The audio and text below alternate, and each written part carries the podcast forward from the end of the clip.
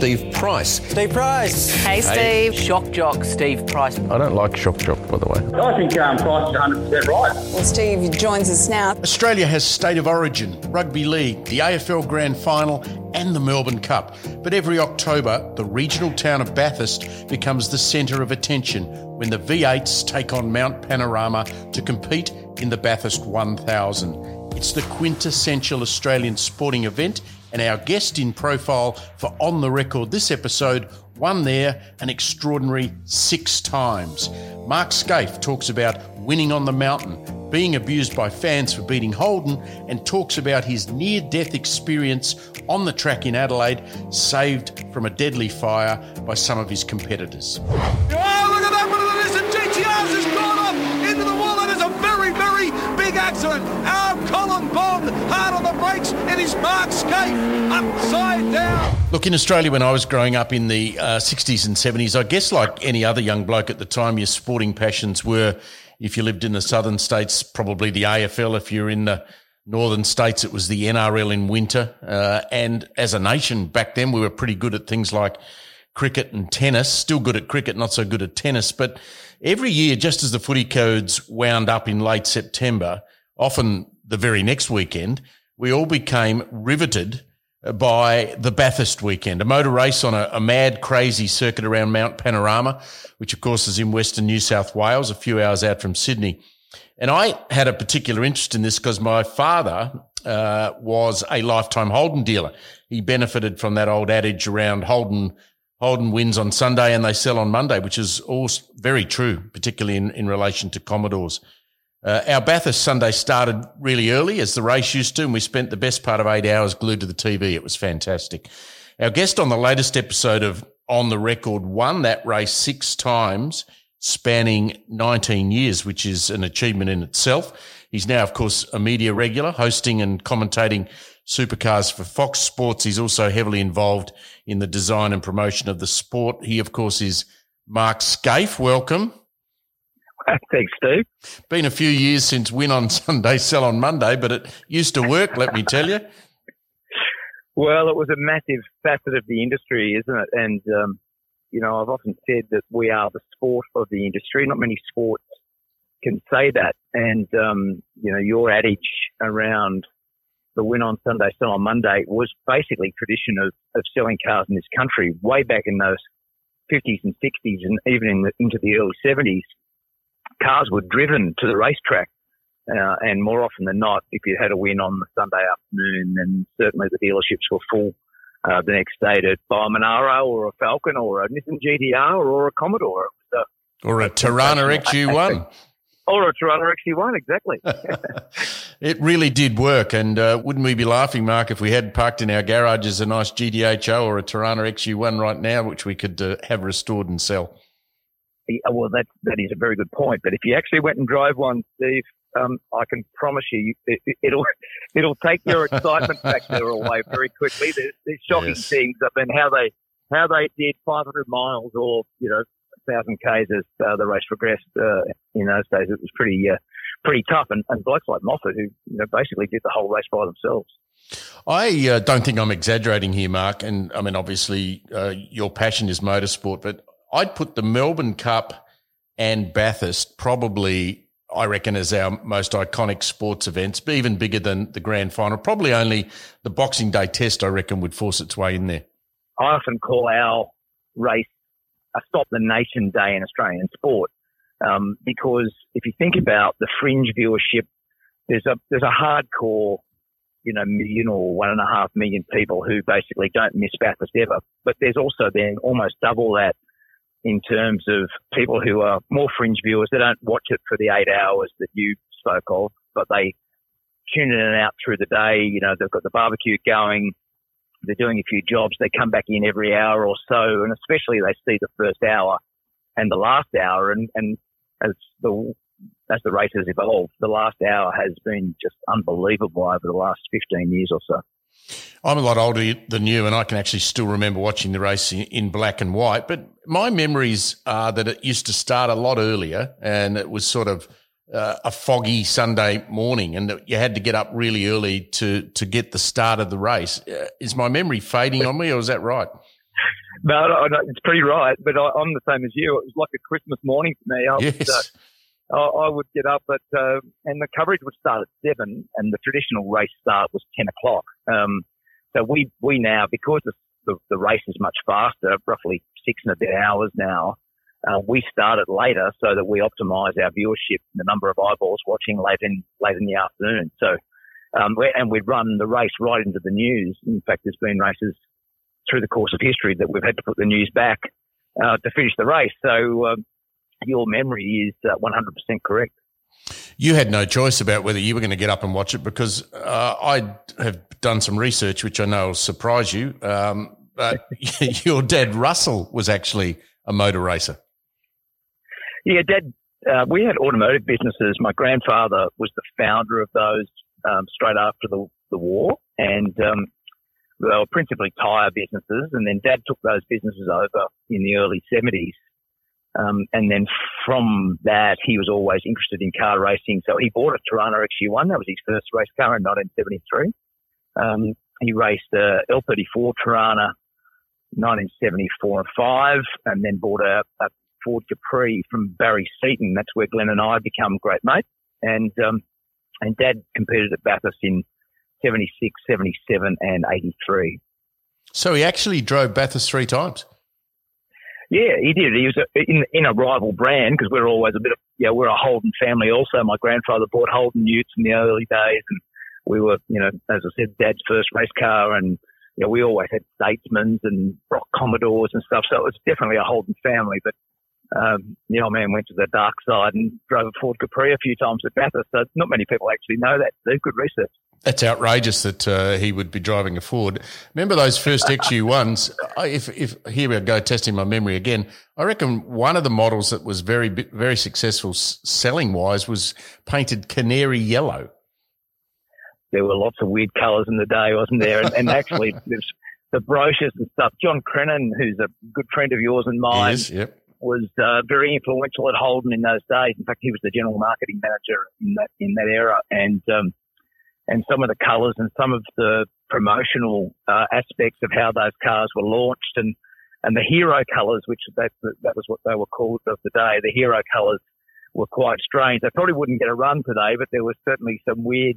Well, there was pink, there was green, there was um, a weird shade of blue, there was yellow, there was a stack of them. But the the XU1 you talk about, which is really the one that Brock made famous, was the LJ XU1, which uh, was uh, a bit of a it was a bit of a David and Goliath because it was sort of a small, underpowered six cylinder versus the might of the Ford factory team with uh, Fred Gibson and Barry Seton and Allan Moffat and Bruce McPhee and all the superstars of the Ford era in that big GTHO Falcon V8 of the, of the day. So it was a there was a little Torana that was able to knock them off, and that was sort of the start of the dynasty for Brock. And that was very much a Bathurst thing, wasn't it? Because I presume if you just sat those two cars side by side on Conrod Straight, the the GTHO wins every time. But the the Torana must have been more nimble uh, up the top, right? And, well, hundred percent, and and it was easier to drive in the mad, inclement conditions that Bathurst throws up. As you said, you know, it's a it's a it's a three hour drive from Sydney, but it, it's actually got a lot more undulation and a lot more weather impact through uh, the course of history. We've seen some pretty wild days there.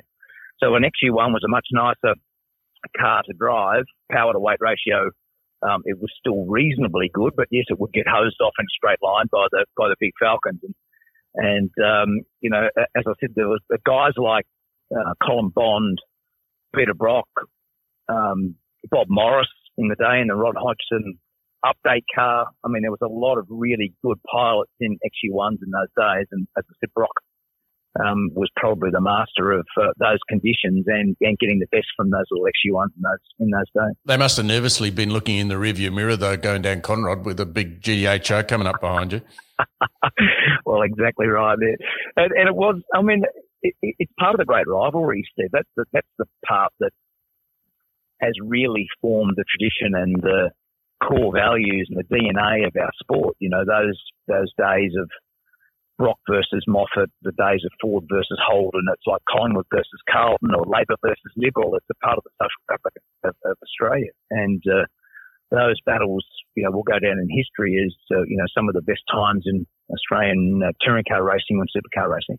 Yeah, I noticed you mentioned Collingwood first, but we'll, we'll move on from that. I mean, go back to the early days. You mentioned Fred Gibson. How influential was he on getting you up and going? Oh, look, he, he was great. He was um, he's a pretty good operator, Gibbo. You know, if you think about, um, we're just talking about history, and if you think about through the course of history, um, he was the Roland Dane of that era. You know, he had the best teams, he had the best budget, he had the best people. Uh, and he really, he played a significant role in, in getting Glenn Seton and, and myself. Well, we, we moved from Sydney to Melbourne. Glenn was a couple of years older than I and, uh, he moved down, uh, started driving for Fred. And then I moved down in September 1986 when I was 19, uh, got 200 bucks a week and, and worked in a workshop and, uh, and basically had to earn my stripes. And, uh, Fred was, was pretty much the guy who, who gave me a, a start. And, you know, in professional car racing, Steve, it's a little bit like being recruited to go and play AFL or, or come through junior systems and getting into the NRL. If you're a, a young guy or girl and you get drafted into driving a, a factory team, that's like your ticket to ride. You know, the, the factory team that was sponsored by the car company that had the best funding and the best opportunities to go and win the races. That was that was a massive aspect in in my uh, my start and and and the success that we had with Fred and Jim Richards. Yeah, we all, all need a mentor and we all need sponsors in that that particular sport. Let's go back to your first Bathurst. You were driving a Nissan Gazelle, and am I right there? Yep. And yep. I read that there might have been some funny business where you actually pretended to be your co-driver to qualify the car because he wasn't quite quick enough. Is that true?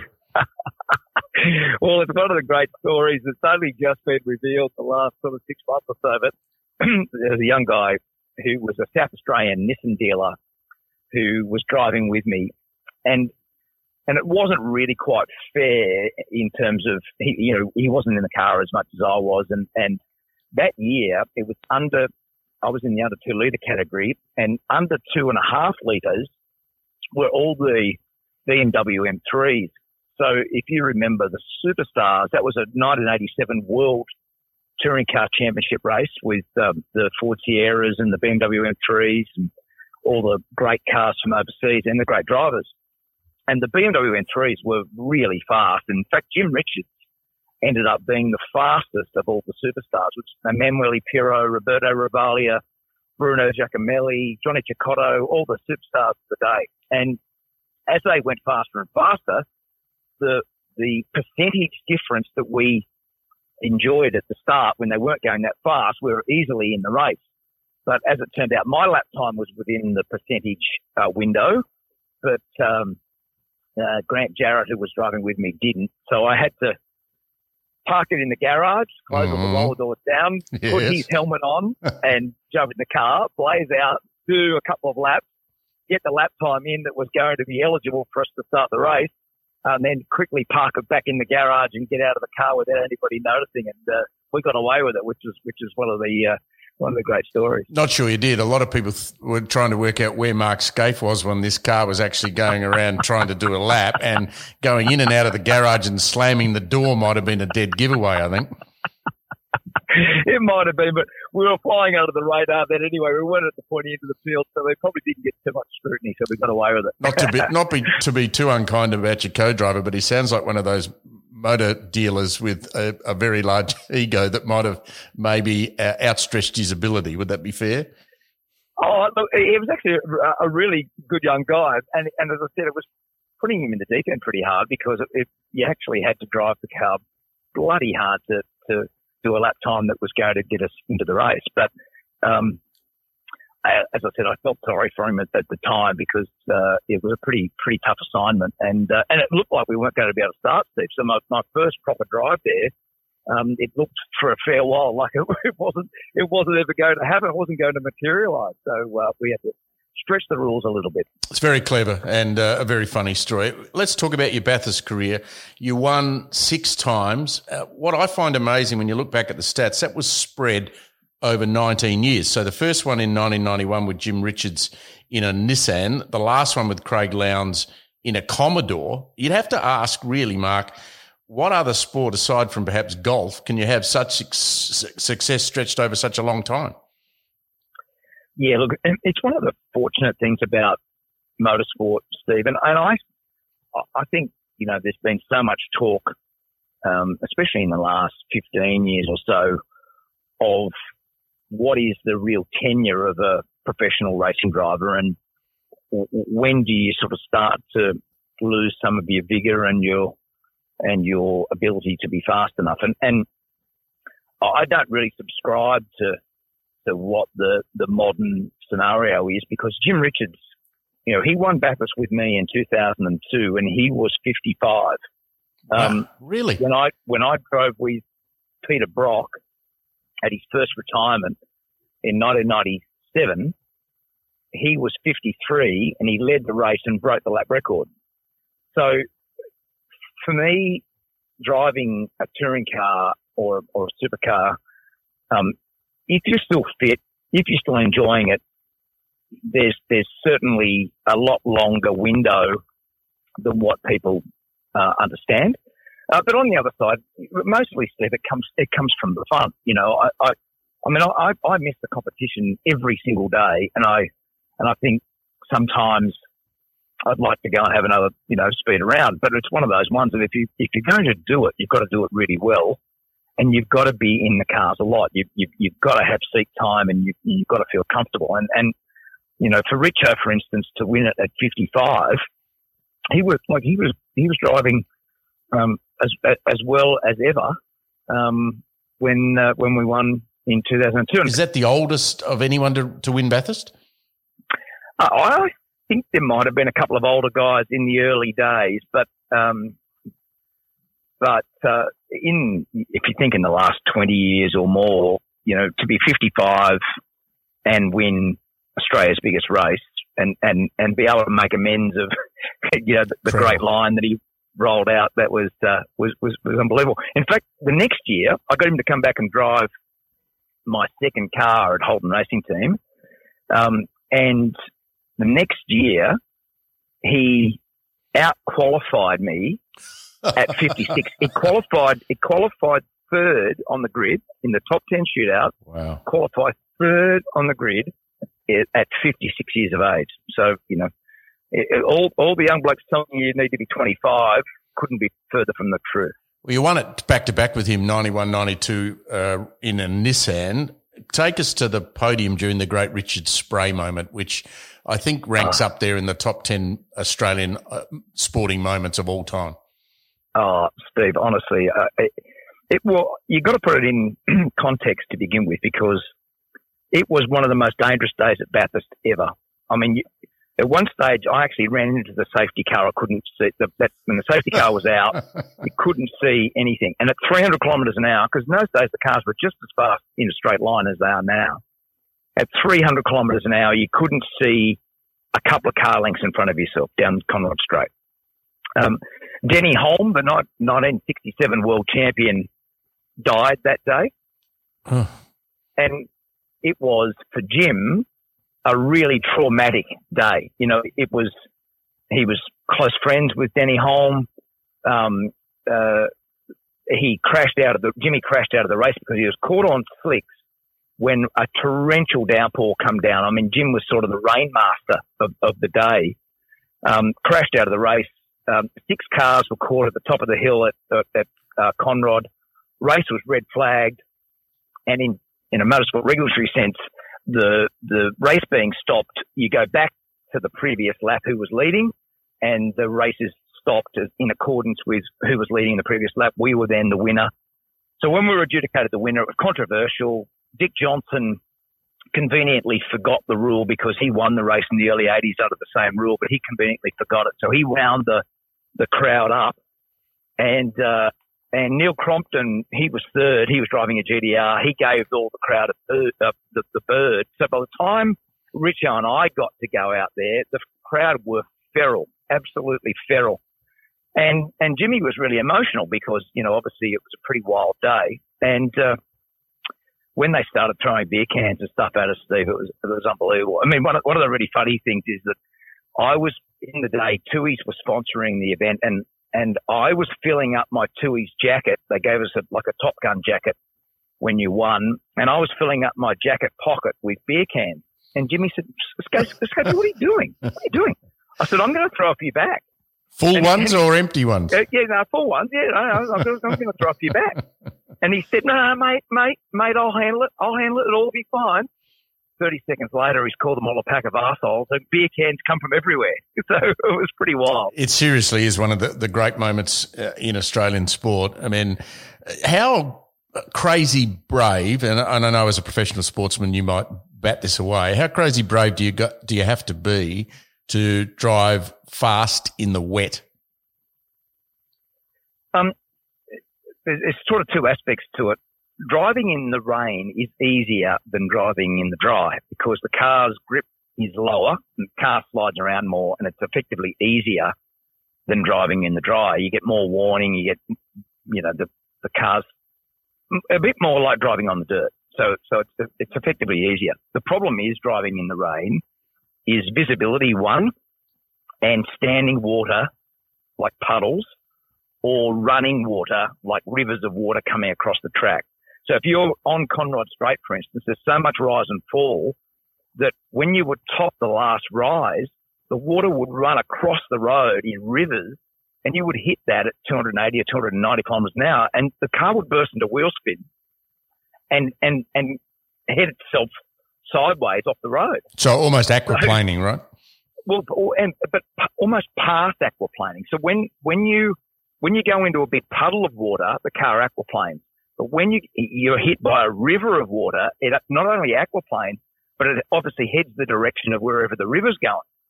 So, oh my God. Wow. It, it was. And you can't see that, wild. of course, can you? Well, you can't because, and that's the problem. So when the visibility is so poor, you can't see what's in front of you, and and you, you end up you, you actually can't. All you can ever do is park the car on the crown of the road at the highest point, and, and hopefully at the highest point it has the least amount of puddling and the le- least amount of um, river crossing. So that's the only thing you can do. Let's talk about Peter Brock. I mean, probably the biggest name still in your sport. You replaced him in 1998 as the Holden race team driver. No pressure there. Yeah. Yeah, look, that, that was great. I mean, the first part was driving with Brock those final two races in 97, which again, your friend of mine, John Crennan, drafted me in to, to do that. And, uh, we qualified pole at Sandown and Bathurst and uh, led Bathurst really easily. In fact, Craig Lowndes crashed out behind me in the early 50 lap time. And we were driving around with our arm on the window. It was one of those days where we should have won it by, by a lap. Um, and then had an engine failure. So, um, it was one that got away. That would have given Brock his 10th win. So that end of 97 was fantastic. Brock sort of, sort of in a quasi way, he handed the baton over because he was so rapt to be qualified, you know, on pole and for him to lead the race. He broke the lap record at the start of that race in 97 and, and he and Larry Perkins actually had a great battle. So I, was sort of, I had his blessing and then I obviously had John Crennan's blessing to replace him in 98. Um, I didn't do a bad job in 98, but, uh, a heap of pole positions, a couple of wins, but I, I, I joined the team and a lot of that team used to work for me at Gibson Motorsport. So it wasn't the, the, most beautiful of all atmospheres when, uh, either those people had chosen to leave Fred's business and go to Holden Racing Team or I'd or I'd chosen for them to leave. Um, so if I'd fired them, for instance, and then I went to drive for them, it wasn't uh, it wasn't a very friendly atmosphere to begin with. So by the end of 1998, I sort of got them back on side. I was seriously contesting the championship in '99, battled with Lowndes to win the championship in '99, and uh, and then I won it in uh, 2000, 2001, 2002. So it was a you know it was a great it was a great era for me with uh, with Holden Racing Team at its best. Watching Peter up close, what made him so good? His flamboyance. He um he he was. If you went and wrote a textbook on his driving style and his technique, you know the way he sat in the car, the way he steered the car, um, there it's a little bit like Muhammad Ali. People people say Ali's actual style wasn't very good, but his brilliance was just unbelievable. His hand speed and his ability to to move his head out of the way, and and clearly Ali, you know, w- was the best boxer of that era. And and similar for Brock. Brock, as I said, didn't have what I would call all of the, the textbook techniques, but he's flamboyant and his his raw innate ability was uh, was exceptional. He um, and especially if he was in the lead, Steve. I mean, he was a very very good leader. So if you if you if you're in a race with him and he, and he was leading, he was bloody hard to beat. And belief in himself. I mean, you and I, uh, I'm sure you've watched the the Ayrton Senna documentary, which is outstanding to watch.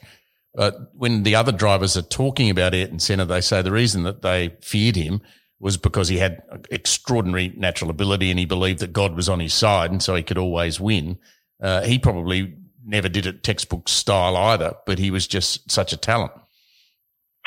Yeah, well, the actual technique, the driving technique, and and the application of Senna was was more, was more textbook. But but what what and what Brock and Senna and and all of the best drivers doesn't really matter where you are, whether you're in supercar racing or Formula One or whatever it is. Um, Schumacher, Senna are probably the best two examples. But the very best drivers, the reason they are the very best, not outside of their raw ability and that innate skill that you speak of, is the, the ability to process the information. So when you're, when, and it's a lot like football in AFL or rugby league. If you think about watching Nathan Buckley or, um, there's Collingwood or Michael again. Voss or James Hird. They've got so much time. It's the same thing if you if you watch Joey Johns or Bob Fulton or Wally Lewis or Laurie Daley. those guys, they just look like they're in slow mo. It's like watching Rod, Rod, Roger Federer now. You know, you just watch him, you go, oh my God, how does he do that? Yeah.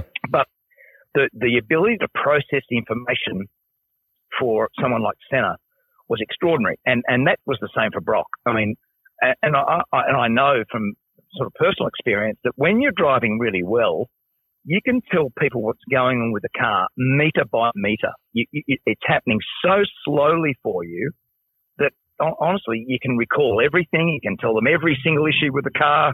You remember every racing incident. So clearly, it's it's it's actually like a, almost an unfair advantage. And for those guys that you've uh, you know just spoken of, someone like a Senna, he was able to demonstrate that at the highest level. I was on air the, the afternoon that uh, Peter lost his life at, in that rally in WA, and tragically, mm. that same week we lost Steve Irwin to that uh, to that accident that he had off a boat up in Queensland. Can you remember where you were when you heard that Peter had passed away, and were you absolutely shocked that it that it would happen in that way?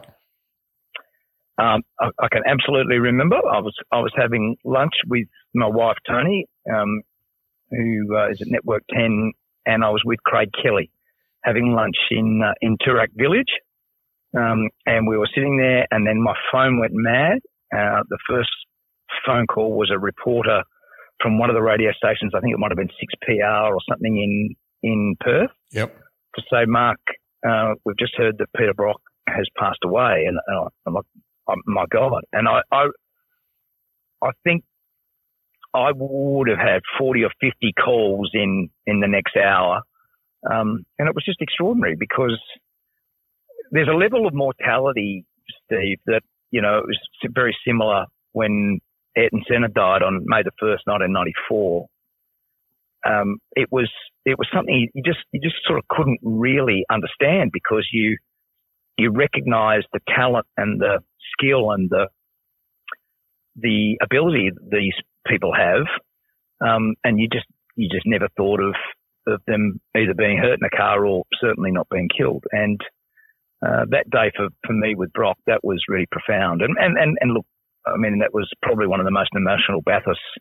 Um, you know, I was headed up, I was leading Holden Racing Team. The fans expected us to win for, for Brock. Um, and Craig Lowndes was driving for Ford and he was sort of Brock's protege. So everyone ex- expected him to win too. And I remember very clearly the, before the start of the race, we were all in tears, you know, standing on the grid. So it was, it was exceptional. And I was, you know, I was there for that Bathurst and Craig did win, didn't he? Yeah, he didn't. Well, I had that drummer with the start with the clutch, and uh, I was out within one kilometre. So that, that was must one have the most, really pissed you off. oh, oh, uh, that would be that will win the award for my worst day ever at Bathurst. But um, it was yeah, it was a weekend where we were fastest in every session with the shortest price favourites in Bathurst history. Um, and uh, we were winks odds that day, which was uh, Did the helmet hit the was- back of the garage when you got out of the car? Oh, honestly, Steve, I was just totally gutted. And, I got back to the garage. I put my headset on, and Jim Richards was in the other car. And I uh, I put the headset on, and I, I said, um, "Let's let's let's try to get a result here for the factory team." And then Richo uh, gave the fence a bump coming out of the dipper, so we had both factory Holdens out of the race within the first stint, within the first 25 laps. So I said to Tony, grab a chopper. Let's get out of here. Well, I was having a beer in Melbourne by about 1.30. Tragically, uh, across that weekend, uh, there was a fatality at Bathurst on the Friday, if my memory's correct. Yeah, look, I mean, you know, it, it is it is a mad sport. There's there's times that things happen in our game that, you know, we um, we've made massive improvements in terms of motorsport and the, the safety of the cars and the circuits over a long period of time. If you think, you know, in the 50s and 60s, the mortality rate in Formula One was just extraordinary. And I remember Jack Brabham said to me one day, he was standing with Frank, Frank Gardner and we were talking about the old days. And Jack said to me, he said, uh, or Sir Jack said to me, um, Scapey, I didn't want to be the fastest. I just wanted to be the oldest. And uh, It's a very good was, line. uh, was Oh. a pretty good line, exactly. I was reading about some of those previous accidents, and uh, one of the drivers got badly injured when the fire extinguisher in the car came loose and hit him in the head. Well, that was actually my um, teammate for my what was going to be my first Bathurst uh, in 1986. Peter Williamson had a big crash at the end of Conrod Straight, and he went off over the last rise into the braking area uh, and wrote the car off. But but that most of the injuries that that Peter sustained was uh, the fire extinguisher coming loose inside the cabin of the car and actually broke his jaw and knocked some teeth out and stuff. So yeah, so you, you're 100% right. I mean, but again, you know, there's so much of of those technology safety improvements that have been made. We're uh, obviously very lucky in, Oh. in the modern era. Those cars are so safe now. I mean, I can look at the I can uh, look at the image in my mind of Chaz Mostert tipping his car on its roof up the top, running down the fence, and he didn't suffer an injury. Really, I mean, minor injuries. Yeah, yeah. The, the, the gear lever broke his broke his leg, but but honestly, in a crash like that, where the car almost went right out of the circuit, that was probably the most violent crash that we've seen at Bathurst for a long time. Nearly hit a marshal, didn't he? Oh, well, honestly, it was it was scary bad. It was one of those ones that you know Neil and I were, were that was qualifying in 2014, and we were um, 15 actually 2015, and um, we were calling qualifying, and we just could not believe the severity of the incident. And as you said, I mean, although he, you know, he did he did sustain some some injury, it wasn't anywhere near as bad as uh, as it looked. This is on the record. We're talking uh, to the legendary Mark Skaife. You clearly like going fast. You did you really drive a Maloo Ute at 277 kilometres an hour at the Woomera rocket range? Gee, you picked some highlights out, haven't you? Oh yeah, yeah, good research. Well, that was another Creno idea. He said, "Let- "Let's break, let's break the world record in a Maloo Ute." And you could have done it on the. Hume Highway. You didn't need to go to Woomera. Well, well, that's right. But there's this mad test facility out there in in Rocket Land where all the rocket launch stuff is on, and um, we had a couple of engineers go out there and do some testing and looking at what what part of the road, etc., that we could use. And I arrived out there and I said to the two guys, the two engineers, one, name was Ross Holder, who was my engineer way back in Nissan days, and another guy called Sam Davis, who was a H- HSV engineer working for John Crennan. And um, they'd both done some sample runs on this particular bit of road. And I said, well, why don't you take me out and just sort of show me where it is? And it was this mongrel, sort of one lane, bumpy, typical country road with big crown on it and cattle grids and all this shit. It was really, it was, it was shocking. And I said to them as they were driving out there, I said, "Well, where, where's the road? Which, which which one are we going to use?" He said, "You're on it." Oh I no! said, no, no, we're not. Anyway, as it turned out, 277k on that little bit of road, it, it, it definitely kept my attention. It was it was quite funny. Well, when I read it was Woomera, I thought you must have been on a like a uh, an airport airstrip. No, no, oh, that's what I thought too. But when I got out there, it was a public road, effectively. It's within the Woomera facility, but it's um, it's just like a little narrow country road. Which, um, if I showed you, Steve, you'd go, Whew, "Wow, that's pretty ordinary." Yeah, good luck for you doing that. I mean, most Australians probably forget that uh, the land speed record was set out near there. Donald Campbell, Sir Donald Campbell, uh, set a world land speed record in a thing called Bluebird on Lake Eyre on a on a salt plane. I once saw that car. I'm surprised it would have gone 60 kilometres an hour. It looks so dreadful. Well, and, and look, I mean, a lot of the engineering things that, that go along with that, especially in those days, you know, the tyre technology was ordinary. Um, a lot of the suspension and, and chassis dynamics were ordinary. So I'm sure when he was doing those attempts, although the, you know, the, basically those salt lakes were reasonably smooth, um, it wouldn't have been a very nice device. So, uh, uh, I, I, often talk about those men being uh, being heroes uh, of the day. You drove in Le Mans 24 hour. Allan Moffat once told me that he competed in that event and scared himself to death at night. It was foggy, dark, and the only way he could work out where the corner was, he saw the brake marking post, and he just knew that at that point turn left. And I, thought to myself, "You, you're brave." How? What was Le Mans like? well, Moffat's Moffat's uh, depiction of that is pretty is pretty dead on. Um, it, it's a wild racetrack too in some areas. The Porsche curves are sort of the highlight of the circuit, but the Mulsanne straight, that's the fastest that I've ever been in a car. It was 345 kilometres an hour. Um, and night, and, and often, um, it's, it's rain affected or, or, or certainly weather affected. And, um, it was wet in practice and, uh, and I was blazing along there at 345k and not knowing where the road goes because obviously you're trying to learn this big long circuit. Um, it, it, it, it, was, um, I mean, I really enjoyed it. It was a lot of fun. Actually, I drove with a young Brazilian guy called Tommy Erdos and Julian Bailey, who was the Formula One driver, used to drive for Tyrrell. And, um, he was a very funny guy. He, he liked a, a beer afterwards and, uh, he was, he was a really good bloke. So, um, yeah, I had a lot of fun. It was a, a Jaguar factory car of the day. And, um, and it was one of the things, you know, sort of on your bucket list, uh, of, of professional race drivers, you know, do you want to go to Le Mans? You always, you always say yes. Did you ever have an incident, Mark, where you thought, I'm, I'm gone here. I might kill myself in this?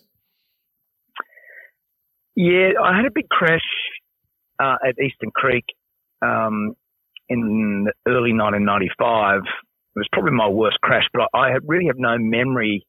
I went off the road at the at turn one. It was wet, and they they had the drag that compound, that solution on the road, which was like ice. And I, I went off the road and I have no memory of, of going off the road nor of the accident. Um, so that's probably the worst, worst crash. But the one I remember every single second of was the Nissan GTR in qualifying in 1990 at Adelaide.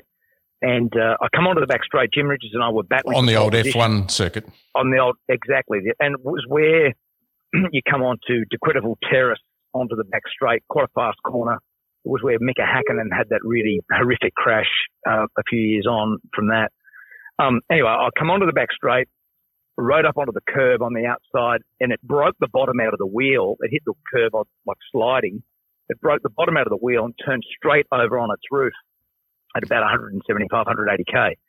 And as it was sliding along on its roof, it started wearing through the roof and into the helmet. Oh. And and as it was sliding along, the weird thing was, Steve, you know, it was obviously upside down, and the harder I pressed the brake, it still didn't slow down.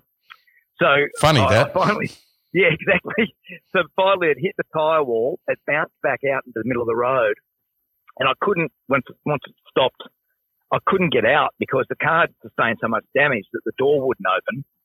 And then all I hear is fire, fire, fire. So all the marshals were coming over. The thing was on a light.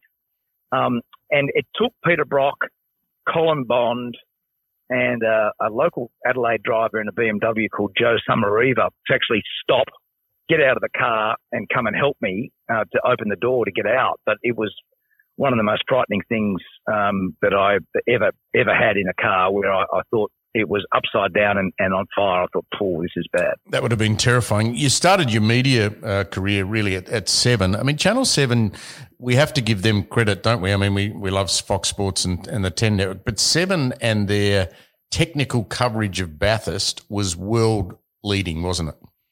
Oh, 100%.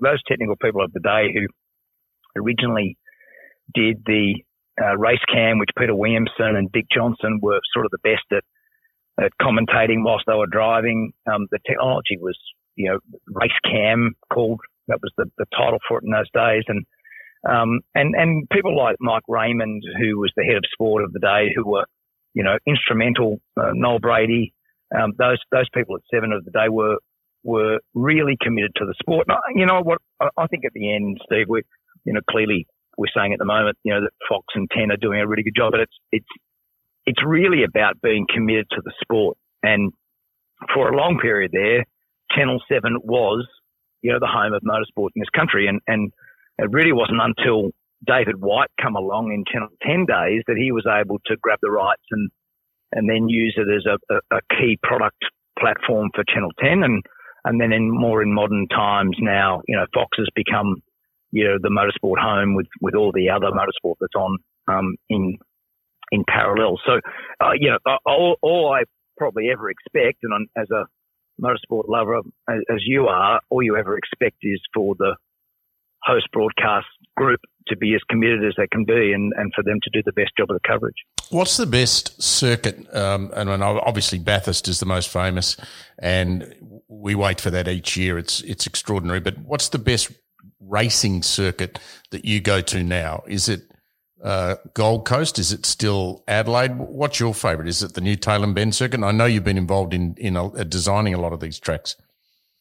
Yeah, it, it, it's funny that I think one of the great things about our racetracks and one of the things we try to do when we do the design is probably a little bit like Greg Norman does when he walks into a you know a field and someone's saying how, how do we make a good par three or par four or par five here? How do you use the natural contours and how do you how do you try to get the best from the local topography and elevations, etc. You, have got to try to get some character.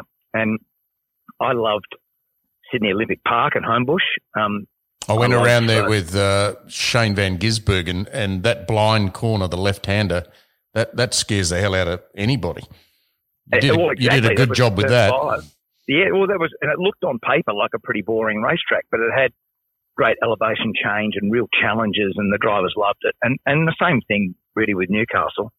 Um, so I, I, think in terms of temporary circuits, we try to just build in as much character and as much difficulty and make it as hard as can possibly be, leaving the bumps etc. in situ so that it's a challenge for the drivers. And you know, racetracks are, are, supposed to put a smile on your face, and that's what um, that's what those ones do.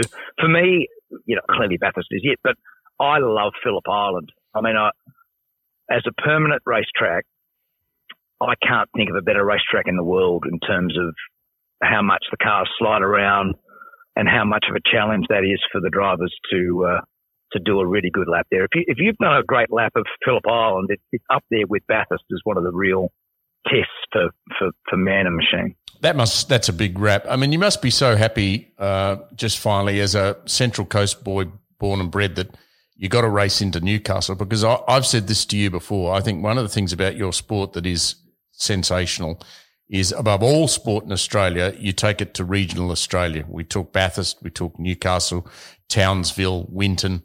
I mean, that, that, that spreads your fan base out. And, and that's obviously central to, to the success of V8 supercars, right? That, that's 100%. I mean, that's something we, that we are we've worked really hard on. The one that I, I probably regret the most is losing Canberra. Um, was a, that was a political change of government that led to uh, us not being able to continue on with our race, but that, that racetrack we had between the two parliament houses. Little green, that, little green up there for. Yeah, just a fraction, just a fraction there. Um, but, but, but also, it, it, what that did is it was able to allow us to boast that we went to every ter- every, every state and territory. Yeah. Um, and and one of the great things about our sport, Steve, is that we are pretty much truly national, and we are uh, pretty much non-seasonal. You know, we start in late Feb and we finish in early December, which which means that we we tend to be able to keep a large cross section of Australians engaged in the sport throughout the season. And your your comment, I mean, I, I, think Newcastle is the best example of regional Australia because clearly Townsville's been fantastic for us, and a lot of our other great. I mean, Bathurst. You think over two hundred thousand people uh, in a little country town, three hours west of Sydney, is a pretty cool. It's a pretty cool stat. But Newcastle to have the patronage that we have there and show off a part of the world. I mean, I had mates in Melbourne go, "Where's Newcastle?" You know, it, it was it was almost sort of Geelong like for people that were outside of, of Victoria. And uh, for us to be able to put that event on and be able to make it such a, a success, and those images of the oh, sitting there watching a ship coming in through yeah. the well, you got a V8 supercar going past a, a, massive coal transporter, and, and a Virgin plane flying over the top. Yeah. I mean, it, it, doesn't get any better. So, so yeah, I think to reiterate your point, that that regionality and support is is heartland V8 supercar, and uh, and that's been a great a great success. Mark Skaife, it's been great catching up. Thank you very much. Thanks, Steve. All the best. That was motorsport superstar Mark Skaife, now on air with Fox Sports. On the record episodes with Sam Newman, Kerry-Anne Kennerley, Rita Panahi, and Ross Greenwood are available where you get your podcasts.